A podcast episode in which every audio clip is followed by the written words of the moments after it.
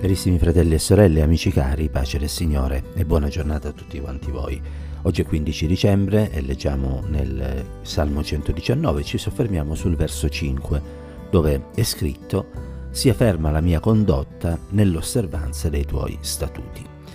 Eh, il Salmo 119, molto probabilmente scritto da Esdra, è un salmo che esalta la parola di Dio e nell'ambito di questo salmo c'è questo desiderio espresso al verso 5, che è un buon desiderio, e cioè che la condotta di Esdra fosse ferma nell'osservanza degli statuti, dei comandamenti del Signore. Eh, questo buon desiderio è qualcosa che delle volte contrasta con gli istinti della nostra vita, perché mm, dobbiamo essere onesti e cioè nei nostri cuori delle volte c'è la tendenza a ribellarci agli statuti del Signore, ai comandamenti del Signore. L'Apostolo Paolo infatti diceva che il bene che voleva fare non riusciva a farlo e che il male che non voleva fare quello faceva. Io mi compiaccio, è scritto ai Romani al capitolo 7, della legge di Dio secondo l'uomo interiore, ma vedo un'altra legge nelle mie membra che combatte contro la legge della mia mente e mi rende prigioniero della legge del peccato che è nelle mie membra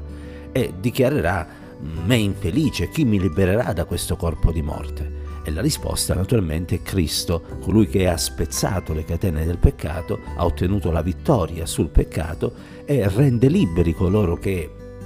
in lui vivono affinché possano appunto osservare i comandamenti del Signore ed essere fermi nell'osservanza degli statuti di Dio. Questo sentimento che viene espresso da parte di Esra nel verso 5 e poi ripetuto nel corso del Salmo a dimostrazione che Esra amava la parola del Signore. Al verso 32 infatti egli scrive Io correrò per la via dei tuoi comandamenti perché mi hai allargato il cuore. Al verso 36 affermerà inclina il mio cuore alle tue testimonianze e non alla cupidigia. Al verso 44, sto sempre leggendo nel Salmo 119, è scritto io osserverò sempre la tua legge per l'eternità e al verso 45 aggiunge sicuro proseguirò nella mia strada perché ricerco i tuoi precetti saltando qualche verso e avviandoci verso la conclusione del Salmo, al 131, al verso 131 leggiamo apro la bocca e sospiro per il desiderio dei tuoi comandamenti. E al verso 159 afferma vedi come amo i tuoi precetti, Signore dammi la vita secondo la tua bontà.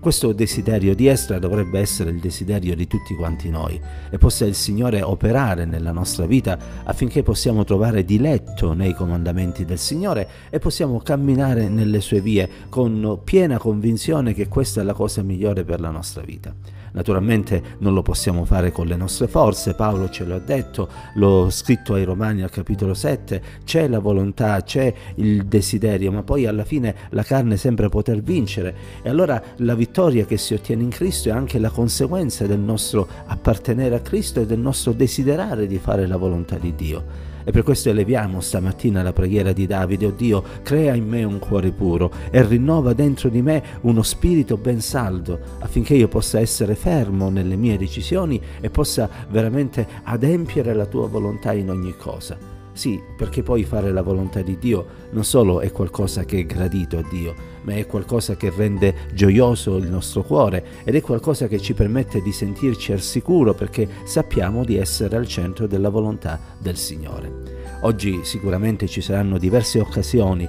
in cui potremo essere tentati di violare i comandamenti di Dio, magari per raggiungere in modo più veloce un nostro scopo, un nostro desiderio ma possa essere il nostro cuore fermo nel dire no a ciò che al Signore dispiace e possa essere la nostra mente ferma nel rimanere fedeli all'insegnamento della parola di Dio. Forse non otterremo subito, forse non otterremo quello che vorremmo, ma certamente saremo benedetti dal Signore ed Egli ci darà tutto quello che è utile per la nostra vita al tempo giusto affinché anche in questo si adempia la sua volontà. Che la grazia di Dio, la sua pace, il suo amore e la sua presenza ci accompagnino ancora oggi. Dio ci benedica insieme.